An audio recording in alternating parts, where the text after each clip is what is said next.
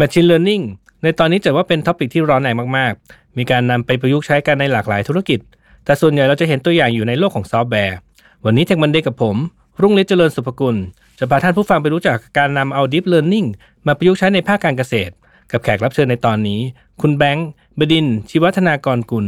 CTO จากบริษัทอัลจิบ้าจะมาเล่าถึงประสบการณ์ในการนำเอาเทคโนโลยีไปใช้ในการเพาะเลี้ยงสัตว์น้ำกัน ติดตามได้ในตอนนี้ครับ Tech Monday Podcast Tech for Better Future brought to you by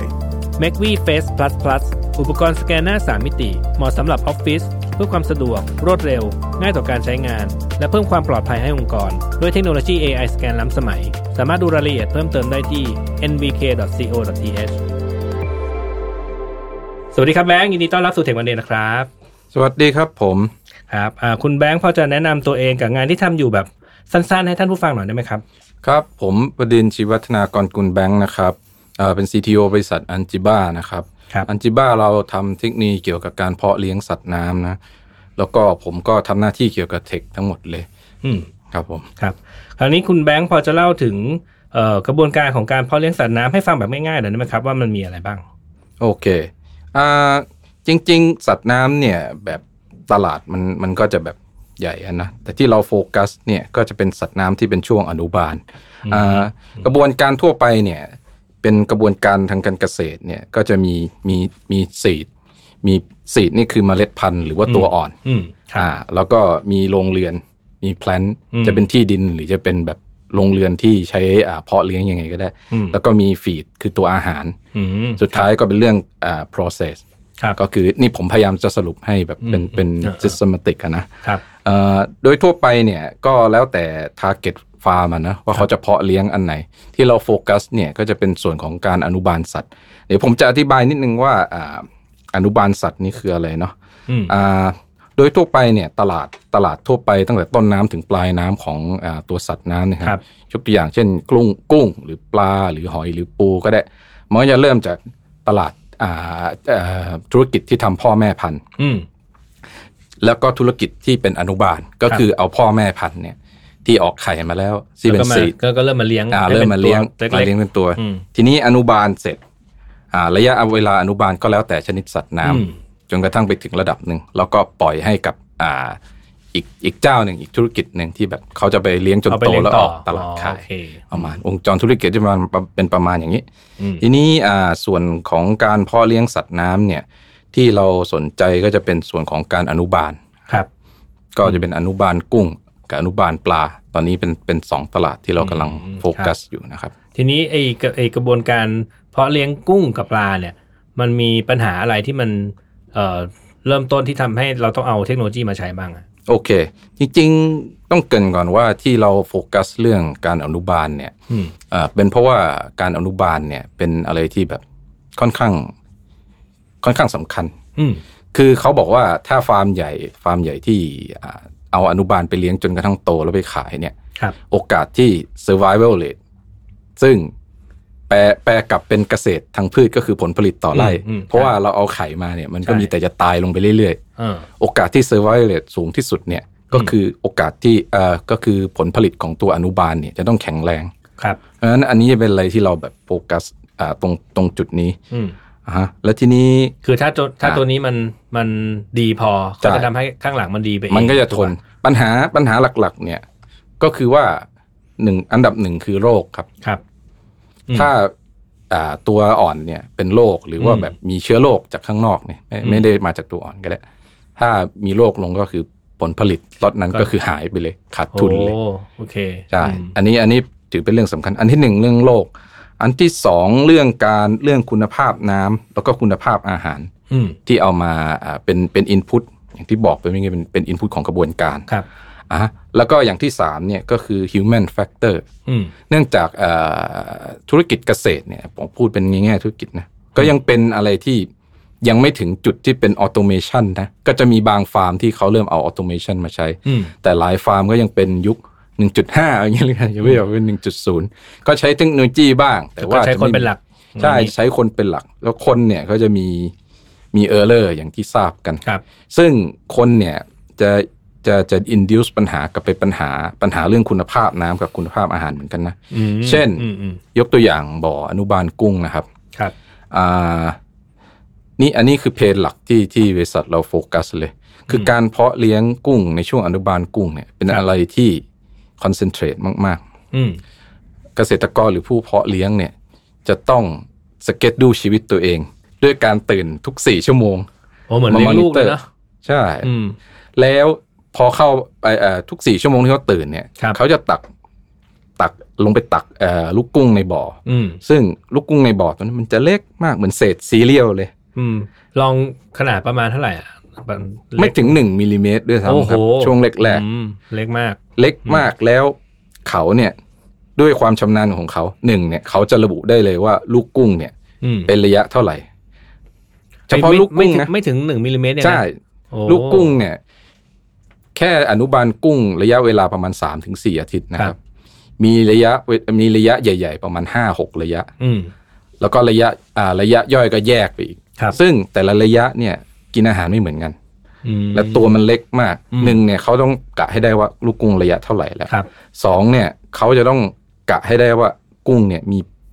ปริมาณเท่าไหร่จาก sample สมมติตักมาหนึ่งแก้วอ่ะโอเคเท่าไหร่ ถ้า ร้อ แก้ ยว นี้ ลิ มี ลิต ป ร ริมาณเท่านี้ก็จะ ใช่ เอ่อแอดซูมได้ว่าทั้งบ่อนั้นมันมีปริมาณเท่าใช่ไหร่ ถูกต้องแก้วคุณคุณลองคิดถึงว่าอ่าแก้วแก้วหนึ่งร้อยมิลลิลิตรเนี่ย ครับ ที่เขาสุ่มกันมาเนี่ย อืม มันมีเศษลอยอยู่ อืม แล้วก็บอกว่าเนี่ยห้าร้อยตัว อืม อันนี้หกร้อยตัว เป็นงานที่ยากมากและใช้ทักษะ ยาๆ สูง อืม ก็มีโอกาสที่จะเกิด human error ทีนี้ human error เนี่ย lead to อะไร human error lead to ว่าถ้าให้อาหารน้อย ก็ไม่ survival พอ rate ก็จะต่ อ๋อ ำให้อาหารเยอะ ก็ใช้ใช้ ก็จะมี เปลือง แน่นอนมีมี loss อืม และที่ร้ายกาจกว่า loss คือจะมีของเสียในบ่อ โอ้ยิ่งกว่านั้นอีก ใช่ อืม ทำทำให้อ่ากุ้งหรือปลาเนี่ย แบบ คือมันไม่ใช่แค่เปลืองแค่ค่าอาหาร ใช่ มัน ถูกต้อ ทำ ง ให้ survival rate ลดลงด้วย ถูก ถ้าให้า ต้อง หาเยะ ครับ มันก็จะมีอ่าไอแอมโมเนีย อืม เป็นของเสียอยู่ในบ่อ อืม ครับ ครับ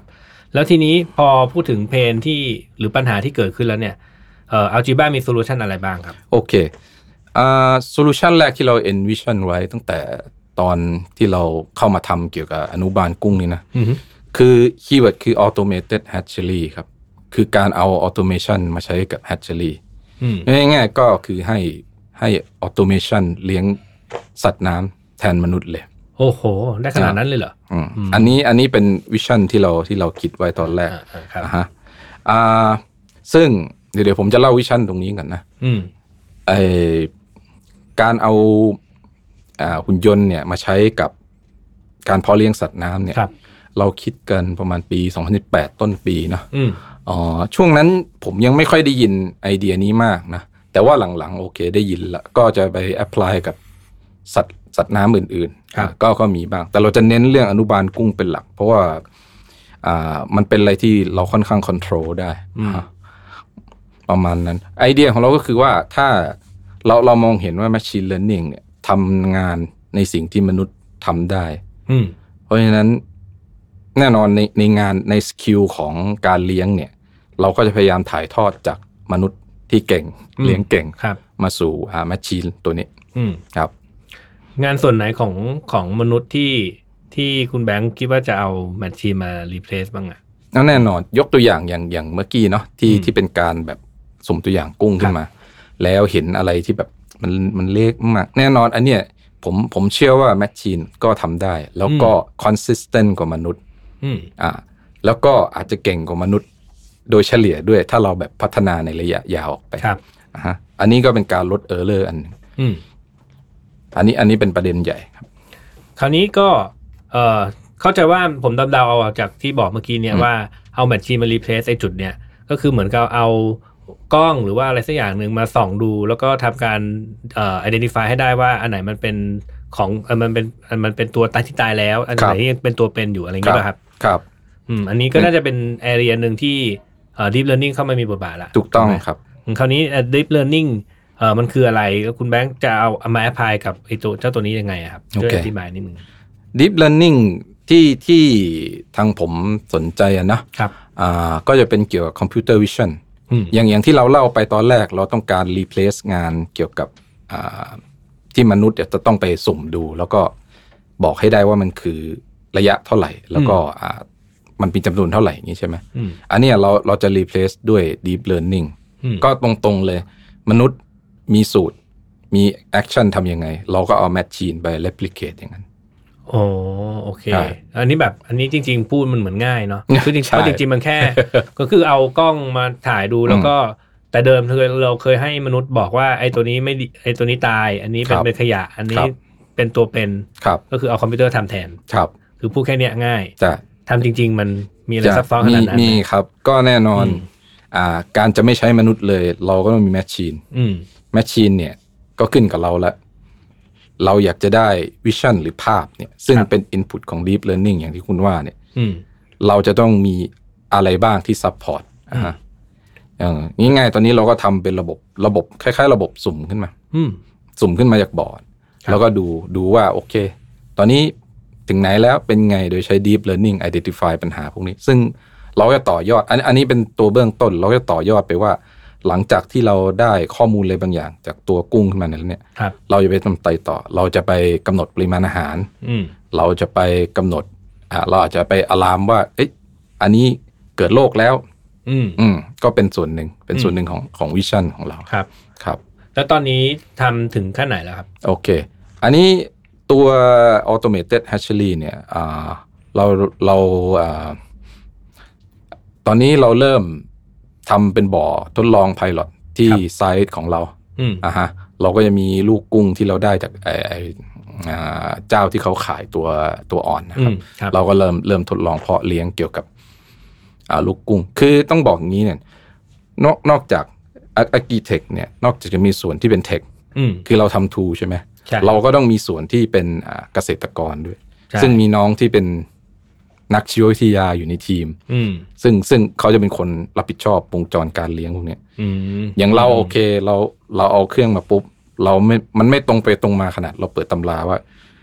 อ่า ทำแบบ อันนี้ นี้ได้แบบนี้ วันนี้ได้แบบนี้ เออมันเป็นเรื่องของไบโอโลจี ใช่ ด้วยอืม เขาจะต้องสังเกตแล้วเขาให้อินพุตเรา เราก็ไปปรับกับแมชชีนแล้วอย่างนี้ ซึ่งตอนนี้เราก็กำลังเริ่มอยู่ประมาณเฟสที่สามแล้ว อืม เป็นเป็นแบตชที่สามกำลัง ครับ เพาะเลี้ยงอยู่ ก็คือเป็นการทำให้เอ่อแมชชีนมันเริ่มเรียนรู้ว่าเอ๊ะจะ identify ให้ถูกต้อง ครับ เอ่อเป็นยังไง แล้วตอนนี้อัตราความถูกต้องของที่เอาชิบ้าทำได้นี่มันกี่เปอร์เซ็นต์ละ ตอนนี้อัตราที่ถูกต้องนะ โอเค อืม สำหรับตัวอัตโนมัติฮัชเชอรี่นะ อืม อยู่ที่ประมาณ 95%ขึ้นครับ โอ้ อืม เรียกว่าสูงแล้วเนาะ ใช่ อืม เราก็ evolve มามาหลายครั้งนะอ่า ครับ เดิมเราก็ใช้โมเดลง่าย อืม ๆ ตอนนี้เราก็พัฒนาโมเดลเพิ่มขึ้นมา ครับ อ่าให้มันแม่นยำขึ้นครับ มีโมเดลที่พอพูดถึงโมเดลนี่ อืม เอาขออีกสเป็นความรู้สักนิดหนึ่งมีโมเดลอะไรที่มันเป็นเอ่อท่านผู้ฟังจะได้เป็นความรู้บ้างเอาบอกที่เรามาใช้ อ่าโอเค โมเดล เดี๋ยวผมลงรายละเอียดนิดหนึ่งก็ได้ อืม คือถ้าเป็นข่ายคอมพิวเตอร์วิชั่นของ Deep Learning เนี่ย ครับ มันก็จะมีตัวที่เรียกว่า Backbone อะนะ ครับ อ่า เดี๋ยวเราก็ขอพูดแล้วกัน ว่าเราใช้ Backbone ชนิดหนึ่ง อืม แล้วตัวโมเดลที่แบบทำ Image Extraction ตัว Feature Extraction เนี่ย อืม อ่า เราพยายามใช้โมเดลที่ใหม่ขึ้นมาใหม่ ประมาณ อ่า จะบอกว่าไงดีหลังปี 2018 ก็จะมี Image ตัวใหม่ๆออกมา เราพยายามใช้ตัวนั้น ครับ แต่ว่าเราก็ต้องแบบ อ่า บาลานซ์ด้วยว่า เฮ้ย อันเนี้ยมันจะต้องไม่ใหญ่เกินไป อืม เพราะว่า เพราะเราต้องเอาไปยัดใส่ ถูกต้อง เครื่องใช่ไหม เป็นไปได้ว่าเราอาจจะไปทำกับ Edge Computing อืม อืมมันมันถ้ามันใหญ่ไป มันก็จะเปลืองรีซอสเปลืองต้นทุนอะไรเงี้ย อ่าใช่อืม ครับ ครับ โอเค แล้วเอ่อถ้าเกิดว่ามองถึงอนาคตบ้างล่ะ ว่าไอ้ตกลงไอ้เจ้าเทคโนโลยีที่ที่ที่เรารู้หรือว่าเออมันจะมีมามันจะมามีบทบาทอะไรกับการกสิกรรมของไทยบ้างเนี่ย หรือการเกษตรของไทยเนี่ย คุณแบงค์คิดว่ายังไงฮะ โอเค ตอนนี้อย่างนี้นะเอ่อถ้าพูดถึงเทค อันนี้ผมผมผมพูดในวงกว้างก่อนเนาะ ครับ เขาอ g r i t e c h นี่มีสองเทรนด์เนอะมี precision farming กับตัวพวกเรียก biohacking โอ้ไบโอแฮกกิ้ง ใช่ ซึ่งเคยเคยได้ยินเขาเรียก CRISPR อืม ที่เขาใช้ตัดต่อยีนอะไรเงี้ย ซึ่ง โอ้ อันอันนั้นแน่นอนผมก็จะไม่ถนัดเพราะว่าผม ครับ เป็นเป็นเอนจิเนียร์ เออ เออไม่ใช่ไบโอโลจิสหรือว่าไบโอเอนจิเนียริง ครับ ก็มีสองเทรนด์นี้ที่เขาบอก อืม เทรนด์หลังก็จะเป็นพวกตัดต่อยีนให้มันทนโรคทนทนสภาพอากาศหรือว่า เะ อะไร เหมืน ก็ เค ว่าย ไป ผมเคยได้ยินเขามีที่สิงคโปร์เขาทำสตาร์ทอัพที่เขาวิเคราะห์เอ่อวิจัยการปลูกเซลล์กุ้งอะคือไม่ได้เลี้ยงกุ้งมันนะ อ๋อ ทำให้มันกลายมาเป็น เออ เซลล์กุ้งเลยอะ อันนั้นก็อีกเทรนด์หนึ่งนะ เออ อ่า จะ อั เป็น น นั้น กา เขา ร เรียกเขาเรียกว่าเขายังจัดว่าเป็นการเกษตรอยู่ปะ อืมอันนี้น่า คิด จะว่างั้นก็ได้นะ อืม อันนี้เป็นเทรนด์เทรนด์การปลูกปลูกเอ่อปลูกมีดขึ้นมา เออเออ จากในแลบเนาะ อืมใช่ อืมอันอันนี้ก็น่าสนใจ อันนั้นเข้าเข้าใจว่ามีมีโลเอาออกไปบ้างแล้วนะ ค แต่ รับ ว่าผมตอนนี้ผมเข้าใจเท่าที่ผมติดตามนะ ผม อืม เข้าใจว่าเขาจะอ่าเขารอฟันดิ้งเพื่อให้ process มันต้นทุนต่ อืม ำจะได้ scale ได้อะไรเงี้ย ครับ โอเค กลับมาที่ประเด็นเนาะ กลับมมื่อกี้นี้อืม ถ้าถ้าเอาจริงๆ ถ้าส่วนเทคที่ ครับ ที่เรากำลังพูดทั่วไปเนี่ย จะอยู่ใน precision farming ผมว่าเกือบทั้งหมดนะ ก็คือทำให้เอ่อทุกอย่างมันมี efficiency สูงขึ้น ถูกต้อง ใช่ไหม ก็คือเกษตรแม่นย อืม ำคือการเอาเทคโนโลยีไอทีเนี่ย ครับ sensor AI deep learning หรือ automation อะไรก็ได้ มาทำให้ productivity ดีขึ้น อืม อันนี้อันนี้เป็นคอหลักอ่าฮะอ่าเท่าที่ผมดู อันนี้เฉพาะพูดเฉพาะในเมืองไทยใช่ไหม ครับ ถ้าถ้าในเมืองไทยเนี่ยจะฮิตกันมากเรื่องสมาร์ทฟาร์มครับ อืม ที่เอาล้อลาแวนเซนเซอร์ มาวัดอุณหภูมิความชื้นแล้วก็อะไรนะ คอนโทรลในไอ้ ระบบ โรงเรือน ปิดอะไรอย่างงี้ใช่ เป็ ไหม นระบบ อืม ปิด อืม อันนี้ตอนนี้ก็กำลังเป็นเทรนด์แต่อนาคตอ่าผมผมรู้สึกว่าหุ่นยนต์กำลังจะมา อ๋อโอเค อืม อันใน ก็คือ อ นาคตก็จะเป็นโอเค เมื่อกี้นี้เราก็เราก็รู้อยู่แหละว่าจะมีคนเข้ามาเกี่ยวข้องบ้างอะนิดนึงอันนี้นอกจากรีเพ e ด้วยแมชชีนแล้วไอ้ส่วนที่ยังเป็นคนจริง ๆ ก็จะเอาหุ่นยนต์เข้ามาช่วย ใช่ อืม หุ่นยนต์ก็จะเป็นหุ่นยนต์ ไม่ว่าหุ่นยนต์เป็นเป็นโดรนอะนะที่ อืม ที่แบบเคยฮิตกันเมื่อสักพักหนึ่งแอปพลิเคชันมันน่าจะชัดเจนขึ้น แล้วก็เป็นหุ่นยนต์ที่แบบเป็นล้อ อืม อาวิ่งในไร่เพื่อดูว่าจะพืช หรืออ ม เช็คสภาพพืชอะไรเงี้ย อืม อันอันนี้น่าจะกำลังมา ครับ อ่าซึ่งผมได้ยินข่าวไม่กี่วันก่อนว่า Google เริ่มเริ่มกับพืชบางประเภทแล้ว อืม อ่าฮะเขาเขาเขาเริ่มเริ่มโลเอาตัวนี้ออกมาแล้ว อันนี้ก็เป็นเทรนด์หนึ่ง อืม ก็มีอีกอันที่ถ้าถ้าไม่ใช่เมืองไทยเนี่ยก็จะมีคนที่ทำแนว continuous monitoring นะ อันนี้เริ่มโลเอาออกไปบ้างแล้ว ครับ จะมีบริษัทใหญ่ ๆ ครับ ชื่อชื่อบอสเคยได้ยินใช่ไหมที่ทำพวก พวกเครื่องมืออะไร ใช่ ต่างๆใช่ไหมอ๋อ เออรถ โอเค ยนต์ เคยได้ยินเออเออ อ่าเขาทำคล้ายๆเป็นโพรบครับ จิ้มลงไปในน้ำแล้วก็วัด วัดอุ ค่า ณหภูมิ BOD วัดค่าอะไรอย่าง ใช่ งี้ ถูกต้องต่อเนื่องไป แล้วก็จะมีเอ่อทางทางทีมผมได้ไปเข้าเอ่อ accelerator ของ Hash นะ อืม เขาเป็นเขาเป็น investor ของเกี่ยวกับ Alpha Culture อืม เอ่อเจ้าใหญ่เจ้าหนึ่งของของ worldwide เลย ครับ เอ่อก็รู้จักกับ Startup สองเจ้าที่ทำ continuous monitoring เนี่ยแต่เป็นเรื่อง Alpha Culture นะก็จะเป็นเขาชื่อจาร่าเขาอยู่ที่อินโดนีเซีย ก็จะคล้ายๆของบอสเนี่ยเท่าที่ผมทราบนะ อืม คือเป็นโผลบจุ่มลงไปในบ่อกุ้ง แล้วก็วัดอะไรของเขาก็ว่าไป อืม อีกเจ้าคือมินาวเทคอ่าเอ่อเขาทำพวกเกี่ยวกับ เขาต้องการวัดไบโอแมสในในในบ่อครับ อืม อ่าเขาใช้พวกอัลตราโซนิกเช็ค คือใช้เสียงเอา อืมใช่ เหมือนเรือดำน้ำหาวัตถุเนี่ยหาปลา อืมอืมอืม แต่ก็จะเป็นอะไรที่สแตติกแทน ประมาณนี้ อืม ครับผม ครับไอ้พูดถึงเมื่อกี้เนี่ยไอ้เจ้าผมเคยผมเคยเล็งๆว่าอยากจะทำเป็นงานไอเล็กไอ้ อืม เรื่องของเออเขาเคยได้ยินคำชื่อฟาร์มบอทไหมครับ เคยได้ยินค เอ รับ อก็ตอนเนี้ยมันเป็นเหมือนเป็นแขนกลเหมือน อืม แขนกลวาดแคทอะแต่ว่าเอามาปลูกพืช ครับ แล้วก็เราก็ใช้ซอฟต์แวร์ในการ อืม เหมือนเล่นเกมซิมซิม อืม เออเนี่ยเหมือนเหมือนเหมือนที่เราตอนเด็กๆเลย ครับ แล้วมันก็จะไปปลูกพืชตามช่องช่องช่องช่องเนี้ยโอ้แต่ว่าแต่ละตัวตัวหนึ่งเนี่ยโอ้โห ราคาหรือว่า แน่นอน หือ ก็แพง ไม่คุ้มไม่คุ้มกับการเอามาปลูกผักราคาไม่กี่บาทเลย ผักเมืองไทยก็ ราคาถูกมาก มี อืม นำเข้าจากจีนด้วย อืม อืมฟาร์มบอทฟาร์มบอทเป็นโอเพนซอร์ส ใช่ผม ไหม เป็นซอส แต่ว่าไอ้ไอ้จะจะไปทำไอ้เหล็กทำแขนมาเนี่ยต่ำๆก็แสนอ่ะ ใช่ แสนอืม ใช่ นี่ผมผมผมมีความคิดอย่างนี้นะ ตอน อืม ตอนเนี้ยอ่าฟาร์มก็จะมีแบบเป็นฟาร์ม traditional เนาะ ครับ แต่หลังๆก็จะมีคำว่า vertical farming เข้ามา เอาปลูกพืชแนวดิ่ง ใช่ อืม ก็จะเป็นอะไรที่เป็นแอเรียจำกัด ตอนเนี้ยมันกำลังมันกำลังเขาเรียกฟิตอยู่ว่า โอเค อะไรที่มันมันเป็น grow out phase อะ อืม ผมมองว่าหุ่นยนต์น่าจะช่วยได้ แต่ว่าหุ่นยนต์เนี่ย อาจจะเป็นหุ่นยนต์ที่ที่แบบไปที่พื้นที่อะ อืม เพราะว่าถ้าหุ่นยนต์แนวฟาร์มบอทเนี่ยมันมันจะไม่ใช่อะไรอย่างใดอย่างหนึ่งนะ อืม มันสังเกตว่าแขน CNC ของฟาร์มบอทมันจะใหญ่มาก ใหญ่มากอืม ใช่มันต้นทุนมันก็จะแพง ใช่ อ่า อืมก็เลยลังเลอยู่เนี่ยอืม ใช่ จะจะมาซื้อเออจะทำเพื่อเพื่อหวังผลหวังพืชผลก็คงไม่ใช่มั้งเอาตังค์ที่ อืม ทำฟาร์มบอลมาซื้อไปนะกินไม่ได้เป็นเป็นสิบปี แต่โปรเจกต์เขาก็น่าสนใจนะเขา อืม ค่อนข้างอินสปายคนได้เย ใช่ อะ ใช่อืมมันดู ครับ น่าจะเออมีสีสันดีนะครับ อ่ะ ผม คิดว่าน่าจะพอหอมปากหอมคอพอจะเข้าใจได้ว่าเอ๊ะตกลงจากการเกษตรกับการเกษตรกับเทคโนโลยีเริ่มมีบทบาทเข้ามาเกี่ยวข้องกันแล้วเนาะอ่ะอันนี้ก่อนจากการนี่คุณแบงค์มีอะไรจะฝากให้ท่านผู้ฟังไหมครับ อ่าโอเคเนี่ยไปซะยาวแล้ว จริงๆ บริษัทอ่าเกี่ยวกับเอ่อตัว Automate Hatchery เนี่ยเรา อืม เรายังเป็นแบบวิชั่นใหญ่ของเราเนาะ ครับ แต่จริงๆ เรามี Product ที่โลเอาออกไปบ้างแล้วครับ อืม อ่ามันชื่อ C2 Counter ก็คือตัวตัวหา ใช่ตัวนับ ปรุงเมื่อกี้นี่มัน ใช่ มัน ใช่ ปรุง ตัวนับ อืม คือตัวนับเนี่ยจะเป็น Product แยกออกมาจากตัว Automate Hatchery นะครับ อ่า Purpose ของมันเนี่ยคือว่าอ่าจริงๆ จะบอกว่ามันเป็นไอเดียแรกที่เรา encounter ก็ได้นะ อืม เป็นเพนพอยต์แรกของเกษตรกรเลย อืม คือเกษตรกรเนี่ยคำมับว่าเนี่ยกุ้งกุ้งในใน ในบ่อ ในอ่างอย่างนี้ดีกว่า อืม ในบ่อ ในอ่าง อะไรในอ่างที่เขาขายเนี่ยเวลาเขาขายเนี่ยเขาจะเอาเขาจะตวงกุ้งจากบ่อตวงขึ้นมาเป็นอ่างอ่างอ่างแล้วก็เขาก็จะแพ็คใส่ถุง ก่อนแพ็คเขาก็อัดลมอัดออกซิเจนเข้าไปเพื่อให้ขนส่งได้ไกลๆอย่างเงี้ยเขาอยากได้อะไรที่แบบมันสามารถ